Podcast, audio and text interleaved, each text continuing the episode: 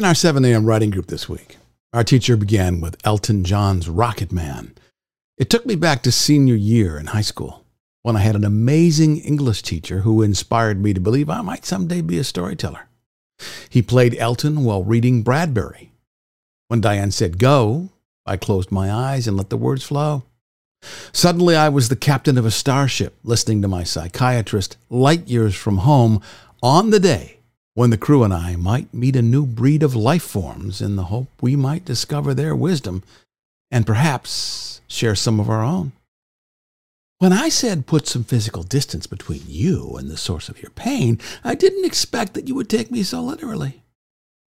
The distance between the Marco Polo and my home planet was so great that it took an hour for the video signals from Dr. Sebastian's office to render on the screen in my quarters. She liked that. I always interrupted her on Earth. If there are sentient beings on Alpha Centauri, it's a good bet they will suffer from the same imperfections that make humans the thoughtful souls we are. Yeah, right.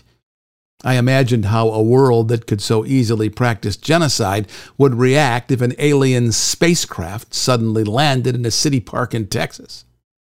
The gun toting reactionaries would likely blow the thing up or trigger the visitor's self preservation instinct to react with some weapon that would vaporize both the good and the bad in the same instant. Being the captain of a starship with a crew of 100 is a lot like wrangling your inner demons. Understand their origins, know that they may never go away, but learn to live with them and focus on continuing to grow as a human anyway. Easy for you to say, Doc. I muttered at the image I knew couldn't hear or see me. You're not living my life. I'm not living your life, she repeated, as ever inside my head. But no amount of distance, physically or mentally, will keep the skeletons in your closet from dancing in your dreams. You know their names. Put them in their own spaceships. Watch them orbit the sun, that is the essence of your own energy. Study them at apogee, and then let them go. With each revolution, they become less interesting, and finally, are just a constellation of dim stars you can use for navigation. A corner of her mouth inched upwards. She was pleased with that metaphor. I'll await your next transmission and see you next week. Same time, same station. Some cliches continue to live on long past the time when they have faded into anachronism. Bridge to captain. It was Rousseau, an able first officer who only bothered me when it was important. Shepard. Approaching Alpha Centauri, scanners confirm carbon based life forms, and we found Bayer's beacon. She said it with little emotion, but everyone knew Bayer held the key to the success or failure of our mission. She had gone on alone to this planet a generation ago vanishing without a trace soon after entering orbit. We hoped she had time to program her beacon before fate intervened. On my way, I buttoned my uniform jacket and took a quick look in the mirror.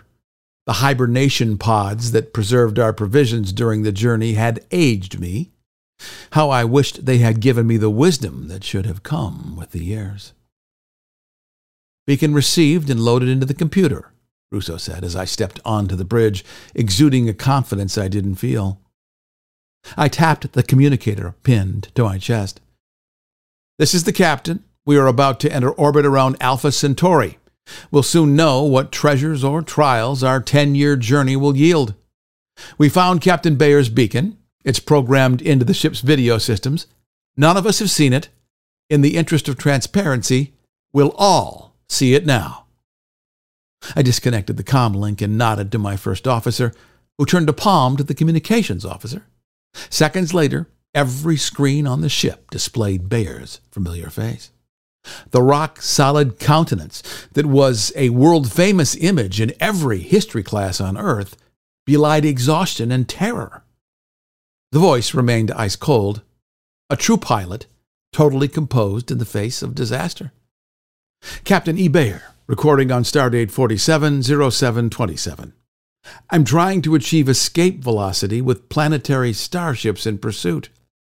Their technology far surpasses our own, and I have only moments until I am overtaken and destroyed, unless I can engage the hyperdrive before they come into firing range. Bayer looked away from the camera. No time to enter navigation coordinates. I'll have to punch it with no idea of where I may end up on the other side of space and time. She leaned in toward the camera. We could see the beads of sweat on her forehead. They are just like us, with one notable exception. They have evolved to where their demons no longer affect them. Their world is binary, black and white, without emotional connections. Stimulus generates response. Patterns are so ingrained that they cannot process any new ideas. Every change is dangerous and must be neutralized. Bayer's eyes flickered toward another screen. Less than 60 seconds until they're within range. I'll have to engage the hyperdrive soon, or the uncertainty of flinging myself into the unknown will be supplanted by the certainty of death. The focus returned. The important part of the message was coming. It turns out that the things that haunt our human dreams give us the ability to adapt and overcome. The whispers of failures, past heartbreaks and pain, are what can show us the path to survival. These beings have systematically removed what they saw as genetic weaknesses. All that remains are unfeeling machines focused on a single belief system. They welcome no new life forms, avoid any new insights, and live in a sort of stasis, locked forever in an uncomfortable comfort zone. We could see Bayer's finger moving toward the hyperdrive button. If you find this beacon, take heed, turn around, go back to your uncertainties, embrace your demons. They are the keys to humanity's destiny. The screen flashed a brilliant yellow and went dark. Was Bayer dead? Or was she somewhere beyond the boundaries of the known universe? Either way, she was gone, but not before giving us the keys to our own destiny. The scanner sirens began to sing. The helmsman was too young to disguise his fear. Sensors show multiple launches from the planet's surface locked onto our position. Plot a return course to Earth, I barked. Do it now. Rousseau gave the command. Whatever we left behind, with all its ambiguities and flaws, was our least objectionable option. Here, annihilation seemed certain. Ready, Captain, she said, as evenly as if she were describing daffodils.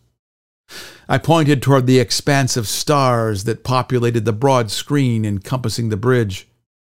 Engage!